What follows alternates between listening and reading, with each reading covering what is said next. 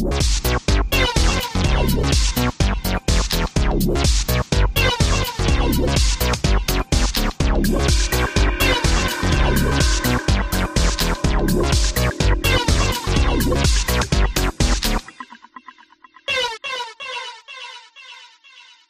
and welcome to the Wide Teams Podcast, the podcast for geographically dispersed teams and remote workers, located on the web at wideteams.com and on Twitter at wideteams. This is episode 31. I am your host, Avdi Grimm. In this episode, an interview with Joe Moore of Pivotal Labs. Joe is a software developer. Joe moved from San Francisco to Atlanta with his family, but continued to work with his team in San Francisco remotely. We talked about making that transition, going from co located to remote, about remote pair programming and other agile practices. If you're someone who is making the transition from co located to remote work or thinking about it, I think you'll particularly enjoy this episode. And now, on to the interview with Joe Moore.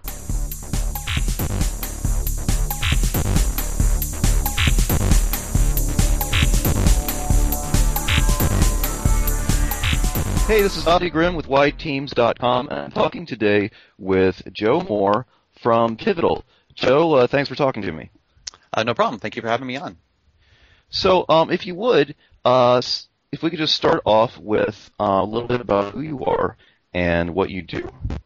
Uh, sure. My name is uh, Joe Moore. I work for a company called Pivotal Labs. most people are familiar with Pivotal through Pivotal Tracker, our agile project management tool. Uh, which is pretty popular, especially in the Ruby uh, community and the Agile community.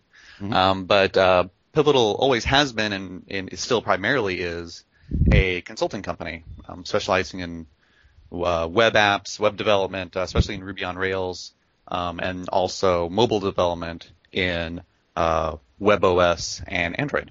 And okay. we're starting to get into Apple mobile web development as well. All right. And about um, how big is Pivotal? Uh, Pivotal is about 100 people. Um, we have almost 100 developers. Um, I think we have about 90 developers now or so, um, primarily in San Francisco. I think about 70 people in San Francisco, and then we have a, a little bit, uh, a, a, lot smaller office, but still substantially sized office in uh, New York and also in Boulder. And then myself, um, I moved with my wife to Atlanta, Georgia, about six months ago, which is why I'm talking to you. And and you moved from where? Uh, San Francisco. Okay.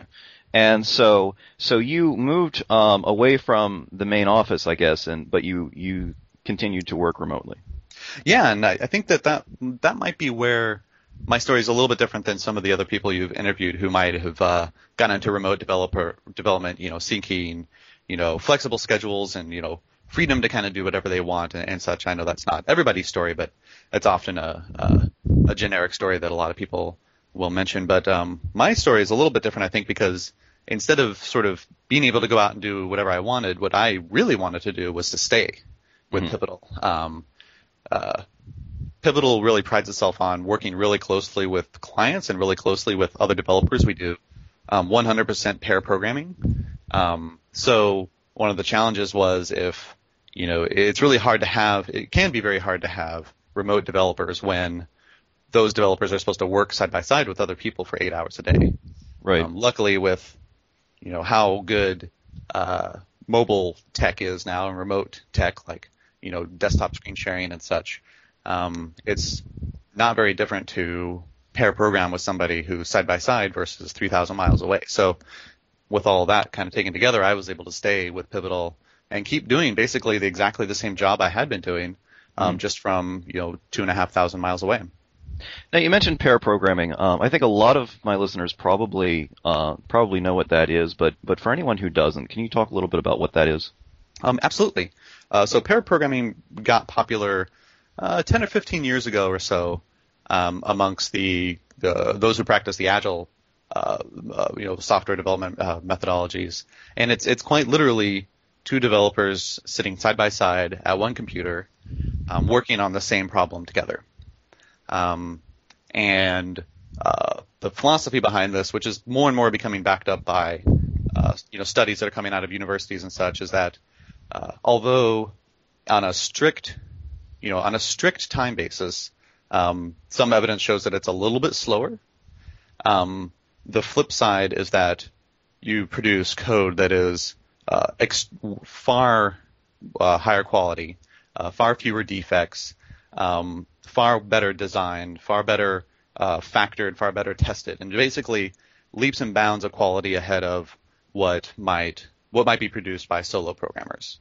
Um, so trading maybe a little bit of uh, a little bit slower development for incredibly high quality software means that actually your software development is probably going to be faster because instead of revisiting a feature multiple times, fixing bugs and defects and redesigning and such, uh, you really get it. You, the the goal is to get it done extremely well the first time, mm-hmm. um, and then if you do need to revisit it, the goal is also that uh, you know by having two heads on the same problem, um, it's the, the code is designed and factored so well that you can quickly and easily make changes.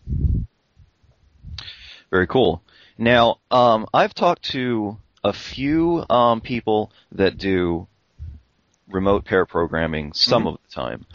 I think that uh, I'm not sure that I've talked to anyone yet who made a point of of doing pair programming all the time, even while remote. So, can you tell me a little bit about how you've made that work? Yeah, absolutely. Um, and and and I also like to say that I agree. I don't think I've ever met anybody except for uh, Pivotal developers who uh, remote pair 100% of the time.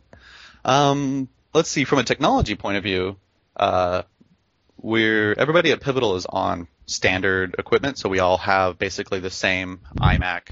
You know, like the maxed out, whatever the top range iMac is at the time. You know, right now it's the the, the top end uh, uh, 24 inch, uh, 27 inch iMacs. Um, so on that um, standard. We uh, tend to use Skype for uh, for video and for voice, and then the built-in Apple uh, screen sharing app, which I think is based on VNC uh, for screen sharing. So from a technology point of view, that that's pretty much it. Um, we have used. Uh, I was a big proponent for a while of iChat's screen sharing because you don't have the same firewall issues as you have with um, the built-in screen sharing app. But I found that the the voice quality is, is not as good which isn't a huge deal. But uh, I found that the it, it, has terrible lag problems and freezing problems and all kinds of strange connectivity issues. Um, mm. That uh, although I was really excited about it at first because it has you know real full screen, it's just like you're on the other person's computer when you're remote, but the the the quality just seems to be totally random. You never know what you're going to get. Hmm. Okay, so you're kind of falling back on more standard tools. Yeah, it's a couple. It's more moving parts, unfortunately. It's, and the the screen sharing app uh, that's built into OS 10 isn't quite as cool. It's like it doesn't do full like real full screen.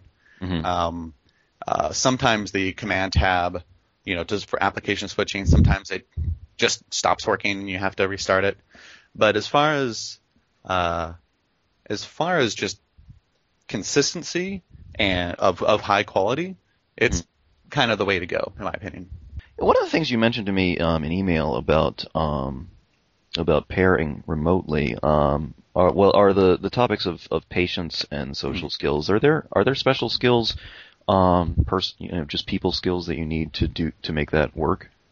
Yeah, from a uh, from a baseline pair programming, you know, you you know, having patience, being able to be a good listener, um, uh, being able to sort of take a step back and, and not let your own uh, ego and opinions take you know too much precedence because you are it's basically a, a, a eight hour a day negotiation of how you're going to write this code and so being sort of self aware when somebody else's ideas might might be better than yours mm-hmm. even though this you know you might have implemented feature X you know the same way five times somebody else is coming along and saying, well, I'd like to try it differently, you know, having an open mind and saying, okay, well, I'm going to listen to what they say. We're going to come at a, you know, arrive at a solution together, uh, is sometimes hard for people. Mm-hmm. Uh, but that's sort of base, uh, you know, pair programming sort of etiquette and, and uh, skills. I'd say w- with uh, being remote, um, it definitely takes more patience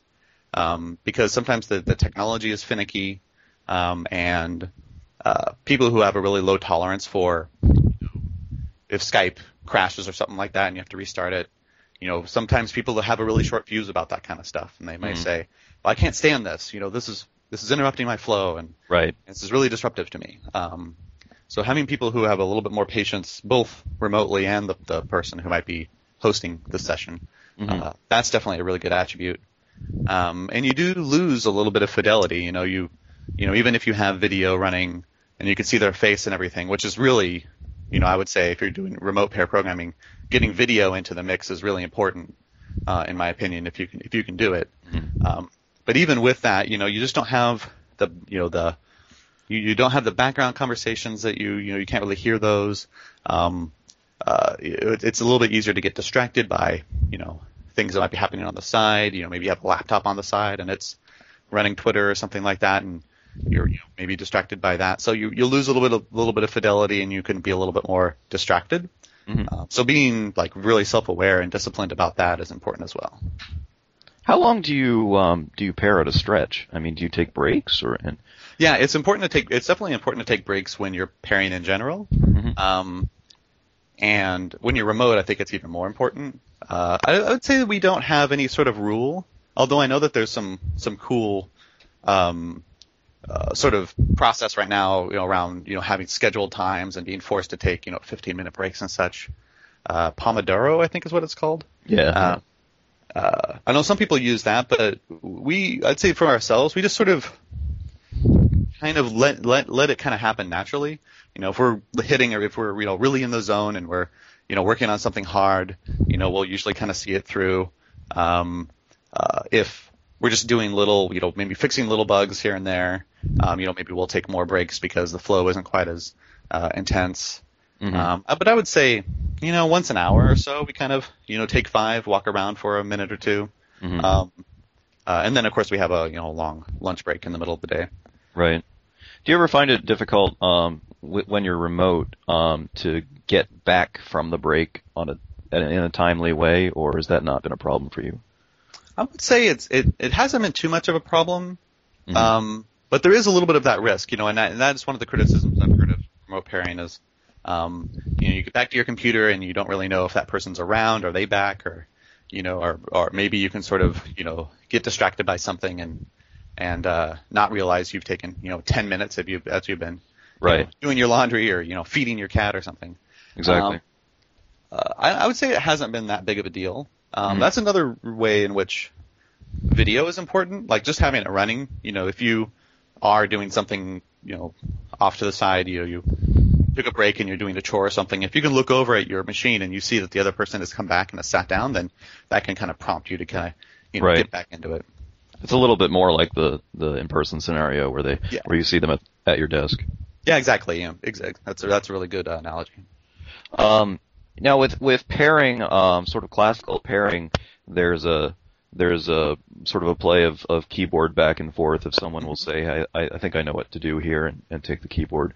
Um, do you do that? I mean, do you type type into somebody's remote machine, or do you swap who is hosting the session, or anything like that? Um, yeah, that's a that's a great question, and and one of the things that, uh, like recently, I've been doing some some reading about other people who've been doing remote pairing, and, and listening to some of your podcasts where people talk about remote pairing, and it and it doesn't sound very common that people completely open up, you know, that a host completely opens up their machine Mhm. to the remote person, and that you have that ebb and flow. Um, we do, Mhm. um, and I really don't. Uh, um, an interesting uh, discussion with uh, uh, somebody online about why they didn't do that, and and really what it came down to is they weren't doing full pair programming. It was more of like a pair. You know, it was sort of like having just somebody watching while you typed, Right. while they Yeah. and they they were probably at least. You know, I'd say the remote person was at least fifty percent or more distracted by other stuff. Right. Yeah. Um, it was more of, it seemed more almost like a co-working situation where, Right. you know, just wanted to have somebody else kind of nearby, even if they're remote. Um, but no, so going to get back to your original question, we did, we do full open, you know, person can do absolutely anything. Mhm. They could shut down the machine if they wanted to. right. Um, and we do have that ebb and flow and back and forth. And that's another um, thing I would say. Uh, you know, as like for regular pair programming, you have to have pretty good etiquette. You know, if somebody's in the middle of something, um, you don't just grab. You know, just as when you're if you were walking by somebody's desk, you wouldn't reach over and grab their mouse and randomly something. Um, Right. With uh, pair programming, uh, you know, it's important not to just hijack somebody's, you know, mouse or keyboard when they're when you can tell that they're in the middle of a thought or something. Um, that's more important when you're remote or when you're doing remote pairing because you don't have as many cues. You know, some even if you have video or something, you can't really you can't really see that somebody is, you know, really intent on something or distracted or what have you. So those little voice cues are really important. You know, I like all day long. I'm always saying, um, "Hey, do you mind if I look at this?" Uh, oh, you know, uh, you, oh, you know, do you mind if I finish this real quick? I just want to, you know, finish this. Or, uh, hey, can I grab the mouse? I want to, I want to check something out. Or, or, oh, hey, can I, can I try this? I want to, I want to see something. So just like those little voice cues are really important. And um, some people are better at it than others. Mhm. You know, sometimes, you know, I'll even with people who I remote pair with a lot, uh, you know, I'll be doing something and suddenly the mouse will, you know, fly across the screen as somebody, you know, got some inspiration and decided to try something else. Um, and I'm sure that I do that too. And, and that's another, that kind of gets back to, you know, patience. You know, if you're going to fly off the handle every time that happens, then, you know, remote pairing might not be the best for you. hmm That's an interesting. Uh, that's a really good point about the um, just the frequent voice cues. Mm. Um, the the issue that I've run into when I'm doing remote pairing with um, with typing on a remote remote hosted session um, has the biggest issue I've run into has just been latency, where it's Mhm. it's um, you know you type a, a, le- a character and a second later it shows up on the screen. right. Um, you know, so is that something you've run into? Do you actually write a lot of code on somebody else's screen, or do they, for the most part, run their own keyboard? Um, good question, and and that kind of gets back to, uh, you know, kind of boring stuff, unfortunately, which is like, you know, quality of your network and and what software you're using. Um, the uh, the answer is that um, I almost always, I would say 90% of the time or more, I'm working on a machine in San Francisco, even though I'm in Atlanta. So I'm almost always the remote person, and that's partially a personal choice. Like I, I want to sort of I, I- I've decided to take the the bulk of the remote burden upon myself Right. um, because I am the remote person. Mhm. Um, but uh, we really don't have like I find so so I'm usually on the the remote end of it, and so I can kind of see the latency. And I find that if you use uh, the built-in screen sharing app on OS 10, um, if you're using a Mac, uh, there's almost no lag. Like it's basically live Hmm, okay. uh, in my experience. And now that's something that, uh, well, I was, earlier I was mentioning um, Max iChat uh, screen sharing. Sometimes it's like it's live as well, and sometimes it's like it's, you know, 30 seconds behind. Um, so I think it really depends on the the quality of your network. And I've talked to some other people uh, who who say that it's not so much like your ping rate. Like you may have great DSL or something like that, and you may ping Google.com and it's fast. Mhm. Um, it's not so necessarily like your your your uh, it's like your upload speed or something like that, but it's really the latency. You know, it's like you know how often does you know how often does your connection drop off and such. Um, so like pure download rate, for example, is not really a good indicator um, of of like the experience.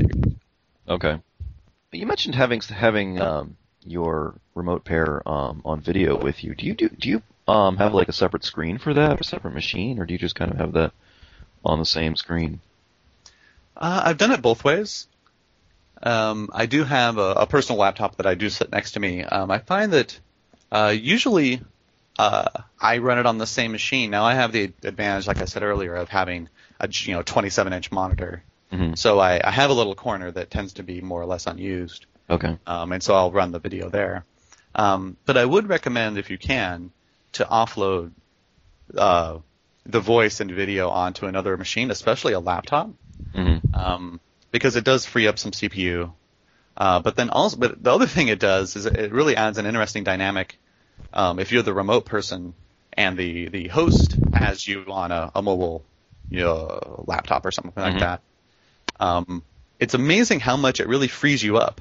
Mhm. Um, on a project a couple projects ago, I was exclusively on this this this uh, this extra laptop um, when I was remoting into uh, for, for for video and voice anyway, and they would frequently uh, just pick me up, Mhm. pick up that laptop and take me into you know take me into uh, um, uh, an office, you know, or, I'm sorry, a meeting room where we might be doing a demo or something like that, or if we have some meeting with uh, product managers, and they they basically treated me like a person. Mm-hmm. It was just, uh, you know, I was Joe in the box, and uh, my, my floating head would be there on the screen, and and they basically treated me like a like a, a one, you know, full participant in the Mm-hmm. In the uh, meetings and such, and you know, to the point where they would actually, you know, hold me up to the the the, the screen Mhm. that we're doing the demo on, so that I could see something in a little bit more, more detail. It was really awesome.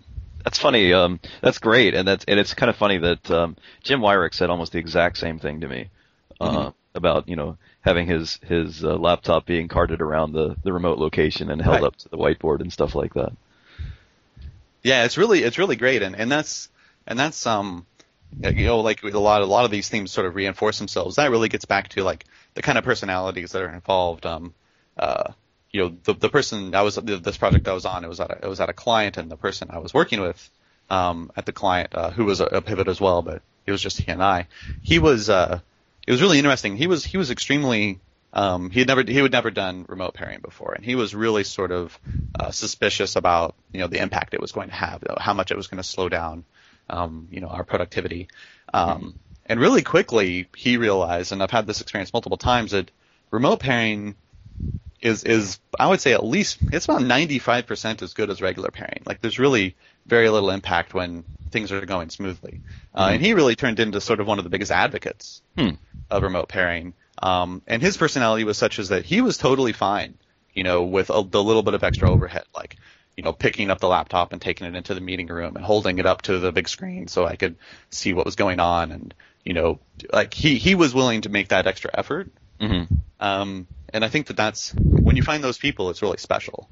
Uh, Mhm. because it is, you know, I, you know, like the fact is, is like my being remote is, is a burden. I mean, it just flat out is Right. you know people have to you know make sure the technology is working they have to be patient when you know the screen sharing app crashes or something like that or um, sometimes my schedule has to be a little bit flexible because i'm three hours ahead and uh, sometimes i can't overlap as much and so people just have to be a little bit more flexible right. uh, and so finding those people is is really important who Mhm. are willing to up with that One more question about the pairing um, before we move on. Um, some ano- one um, uh, point you listed um, in a comment that you made actually uh, was daily pair swapping. What is that?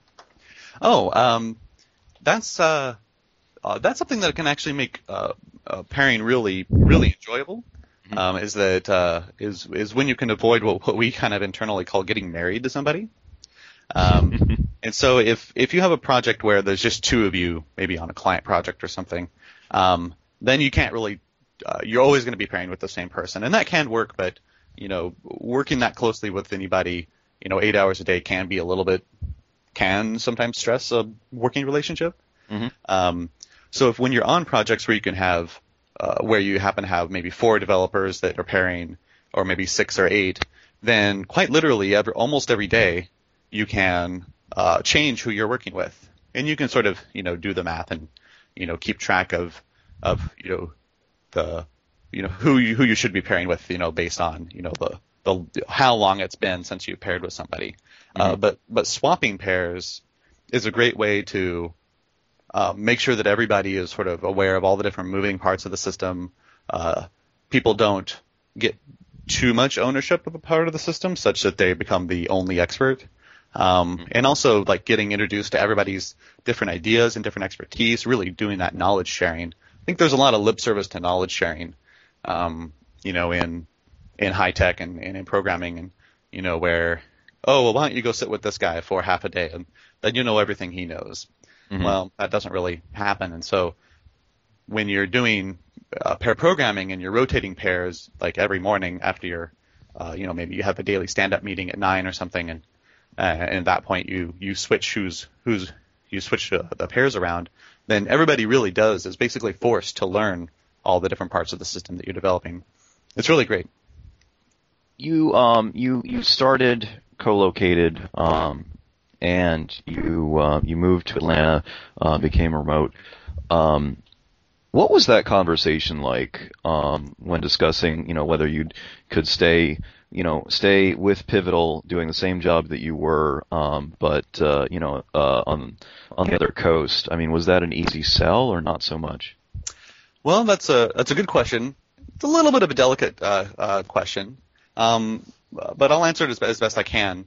Um, you know, given that it was you know an internal conversation. Right. Um, uh, but also, you know, I can kind of tell you from my point of view, you know, what I was feeling, and I will admit I was a little bit, uh, I was a little bit worried. You know, Mhm. how open were uh, were they going to be to having me remote? Now, luckily, um, I wasn't the first person. You know, we have somebody who's worked remotely for us for uh, five years, so we Mhm. know that that works.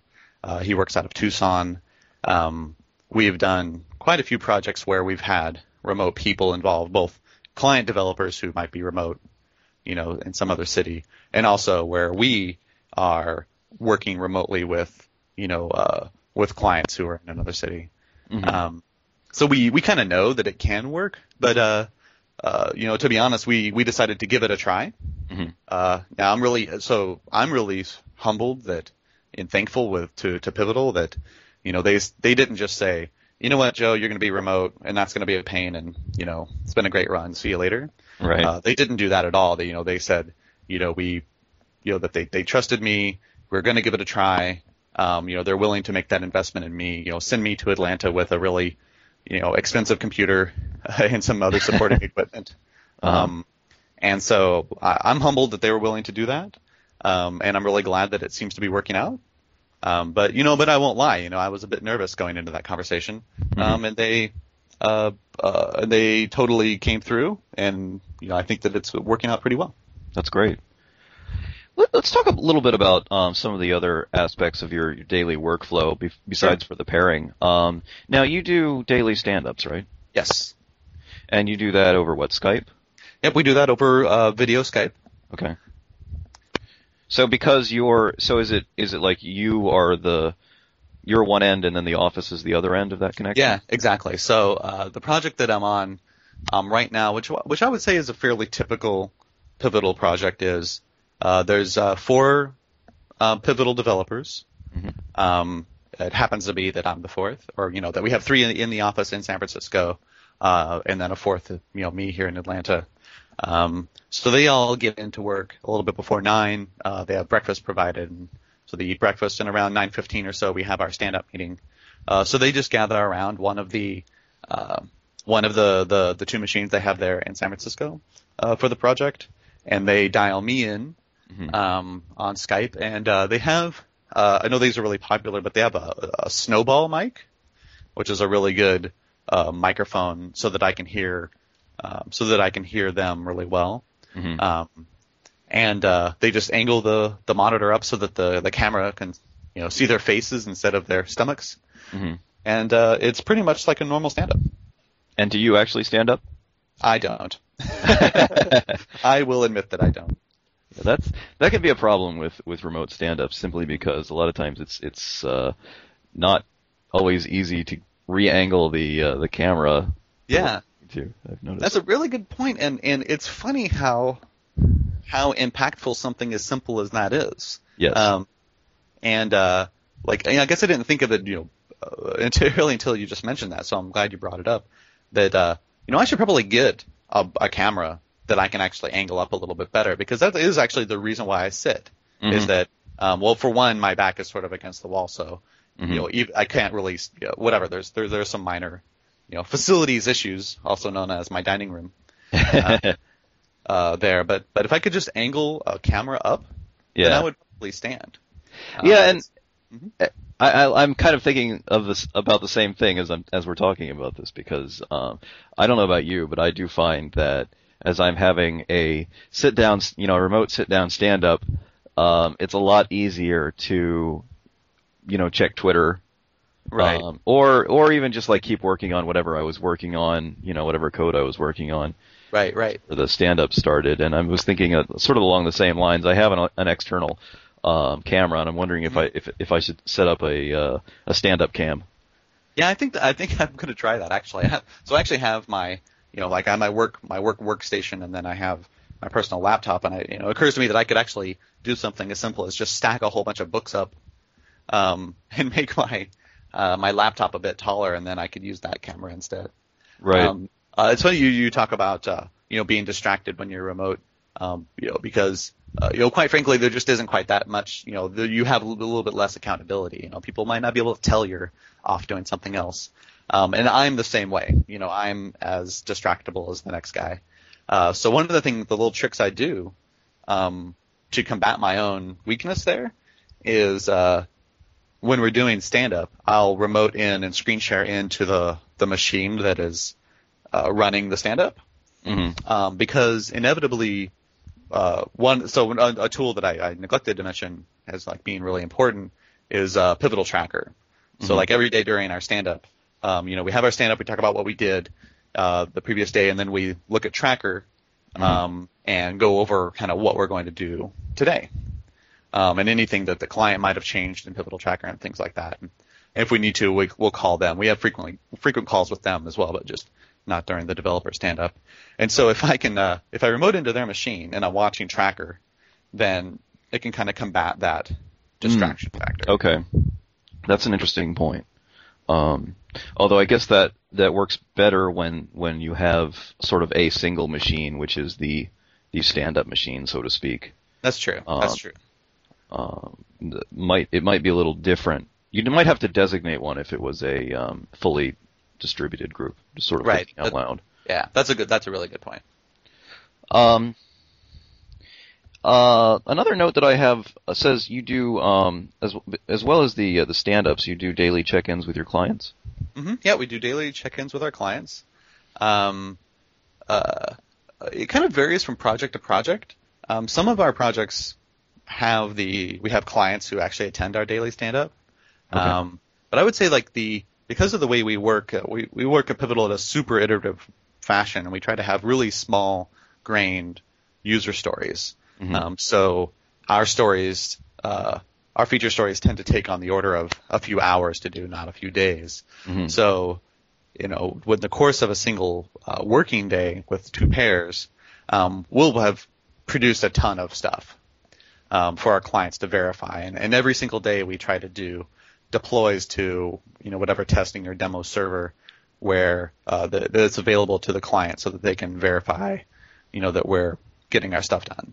Mhm. Um, so in the course of 24 hours, uh, the world is changing. Mhm. Um, and so we find it really imperative that we check in every day with our clients to, you know, to make sure one, that they, everything is okay, you know, two, has, have priorities changed?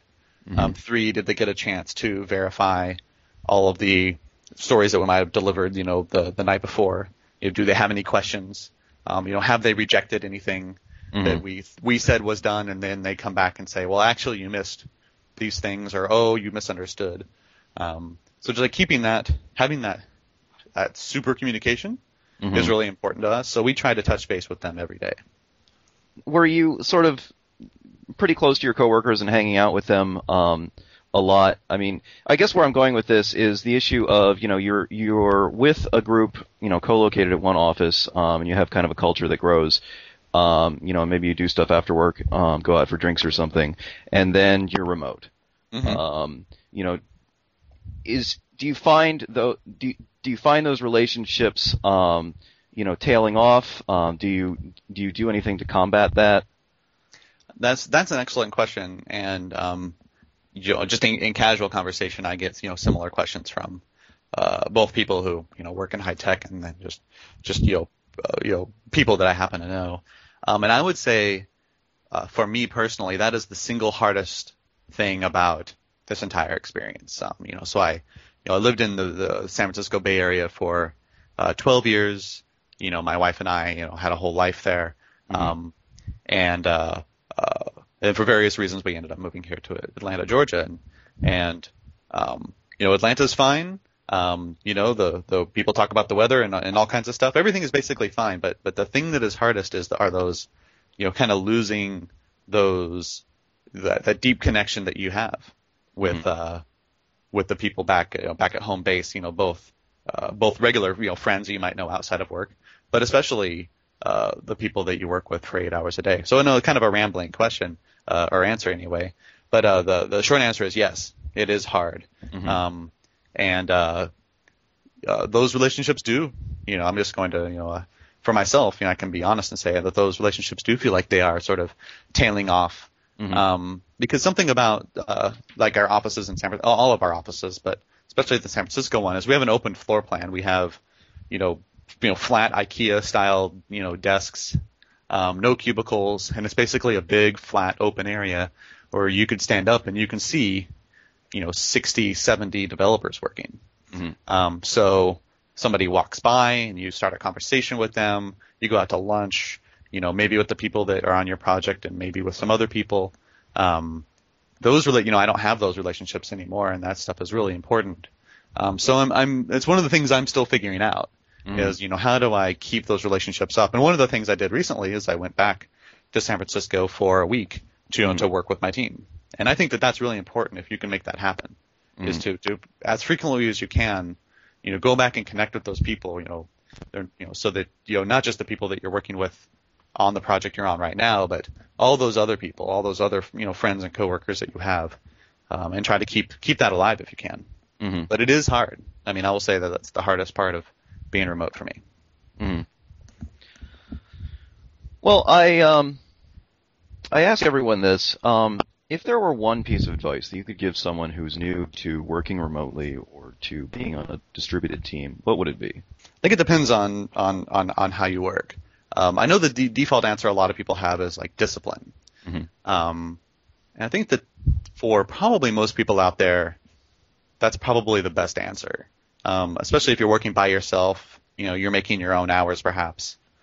Um, I would say for my personal situation, because I don't have uh, as much of the accountability issues that maybe other people do, because I have to work with somebody for eight hours a day, so Right. clearly I have eight hours worth of work to do, Mhm. um, and I'm accountable for it. Uh, I would say for me personally, it would be patience. Mhm. Um, you know, try you know, don't get too frustrated when the technology uh, is, is finicky and isn't working out so well. Um, have patience with the people you're working with remotely who um, maybe they've never had to work remotely. You know, you might be the first person they've ever had to work with who was remote, or they may have had really bad experiences with remote people, and Mhm. and you know you don't want, and they are really trepidatious about working with remote people. Mhm. Um, being patient with them as you know they kind of get used to the situation. Um, you know, just just patience, just patience in general, just like recognizing that it's a foreign, you know, it's not you know the status quo for a lot of people, and that they're going to maybe have a hard time with it at first, and just being patient and working, you know, with them as they sort of get used to it, and Mhm. as you get used to it as well. Would you say that there's a, um, I mean, is it really just a certain kind of person that can do this kind of work, or I mean, how, how, what percentage would you say is is you know the right kind of personality, and what percentage do you think is is can be learned? Well, that's a really good question too, because uh, I, f- I feel a little atypical for the standard remote worker. Um, you know, I'm sure that everybody thinks they're special, but you know, for me, really, I am. Uh, no, I'm, I'm joking. Uh, but uh, because my intention was never really to become a remote worker, it just sort of happened Mhm. uh, because of circumstances of life, uh, and so I hesitate to say that it has to be a certain kind of person because I wouldn't have normally put myself into that camp. Um, because I would have, you know, I've often said, you know, my favorite thing about, you know, working anywhere I work is with working side by side with all the great people. Mhm. So now I'm not quite as side by side. Right. So I would, but but I also do have the patience to to, to make it work. So I would say it's perhaps 50% patience and perhaps 50% a skill. hmm But that's just kind of off the top of my head because it's Fair something enough. that I feel like I'm still learning hmm um, and trying to figure out. And that's actually, you know, maybe a minor tangent. Um, something I'm really fascinated with right now and trying to figure out is is is how much of uh, a normal, you know, whatever you call normal, quote unquote, normal work environment can be replicated with distributed teams, which is actually Mhm. how I found your blog and have started, uh, you know, following your podcast and such. Mhm. Um, and so I'm really, I'm really fascinated with, you know, how, how, how much can you replicate Right. um, and how much should be replicated. You know, maybe certain things shouldn't even try to replicate. Mm. Uh, maybe certain things are even better than working in an office. I don't know. I'm sort of these are all things that are kind of going around in my Right. mind right now. Um, as I sort of, you know, still learning how to be remote myself and try to be as engaged with people as I can. So as as someone who's who's relatively new to it, um, and as someone who didn't set an you know didn't set an intention of I'm going to be a remote worker, uh, that's what I want to be. Um, are there aspects of it that that you have found superior, or I mean, or given you know all things being equal, would you be would you go back to working in an office, um, you know, without a, without a question? I don't think I would say necessarily without a question. Um, I, I will admit that I have enjoyed some of the the flexibility that I've gotten out of, uh, but really by coincidence, being three hours ahead Okay. of the West Coast. Uh, maybe that would be a different situation if you know I was on you know if the coasts were swapped or something. right. um, but for example, I can do things like talk to you. hmm Um, you know, at uh, you know 10 o'clock in the morning. Normally, I would be an hour into my working day, Right. uh, but instead, my working day doesn't start until uh, noon Mhm. East Coast time, and I I work till nine. Now that has a double-edged sword because um, you know I work till nine, and some people Right. like doing that, and some people don't. Right. Um, so, so I mean, and that's one of the things you know I'm, I'm I'm trying to resolve in myself is like how much you know would I just automatically go start working in an office uh, right away, right now, if I had a chance? And and I don't, I don't, to be honest, I'm not totally sure.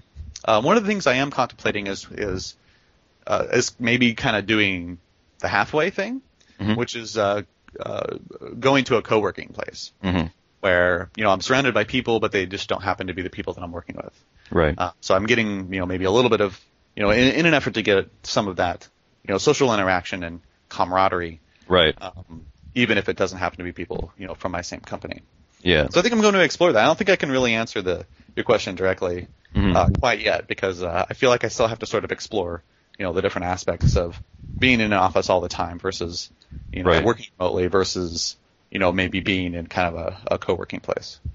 I'll be interested to hear back from you. Um, uh, you know, if you do try the co-working route, Mhm. specifically as someone who is um, remote pair programming um, all day, Mhm. um, kind of interested in how that uh, and how that works out. Um, you know, where you're you're in a room with with other people, but you're kind of ignoring them all day, right, Um, right. and that's Yeah, I, my, I, want to find out too. I'll keep you posted. that's what been one of my um, quest lingering questions with um, um, with co-working. I mean, I don't pair um, religiously. I don't pair. I don't pair um, every day that I wor- work, Mhm. but it, I've often found that sort of coincidentally, you know, the day that I'm co-working is the day I wind up co- uh, pairing all day, and and so Right. like I might as well have been in my in my office at home because the people around me, um, you know, they. I'm I'm effectively dead to them, Um, Right. yeah, that's a good point. so um, yeah, I'm interested to hear uh, you know what your experience is of that. If nothing else, you have people to go out to lunch with. Exactly, exactly. At least there's the lunch factor. Yeah. All right. Well, I think I've kept you long enough. Um, so uh, before you go, um, is there anything you'd like to say about uh, about Pivotal, about any of any other projects of yours um, that might be you know that you'd like to say to listeners? Um, yeah, absolutely. Um, uh, so I'd say anybody who's interested in lightweight, um, agile project management tools uh, should definitely check out Pivotal Tracker, uh, pivotaltracker.com. Um, it's free. Um, we we made it for ourselves and kept it for ourselves for two years until our, our clients basically begged us to let them keep work, using it after they disengaged with us Mhm. and um, convinced us that we should let other people use it too. Um, so it's it was really written to encompass how we work and how we we we efficiently run projects. So now everybody can use it, and about 150,000 people uh, and projects do. Uh, so uh, we're really excited about that. Um, and like I said, Pivotal Labs is first and foremost a consulting company and has been for a long time. So if you uh, need a Rails app written or a mobile uh, app in either uh, uh, Palms WebOS or Android, uh, definitely give us a call. We're in New York, Boulder, San Francisco, and hey, there's me in Atlanta. And Joe, do you have any um, personal um, uh, like well uh, any public face on the web, Twitter or homepage or yeah, anything like I'm, that? uh, I'm I'm at Joe M on Twitter. Uh, look me up there, and I have a, a seldom read blog at uh, 40 with egg. That's 40 with egg.com. And um, if anybody can uh, maybe got figure out the code there, then uh, I'll buy you lunch. Well, Joe, thank you very much for your time. Well, thank you very much. I appreciate it.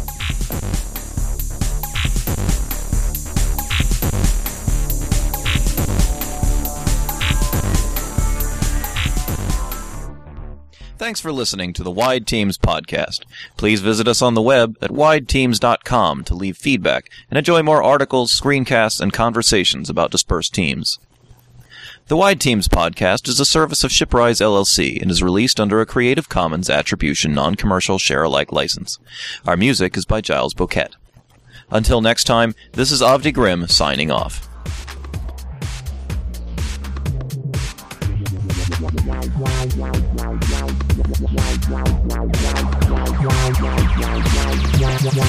Wow.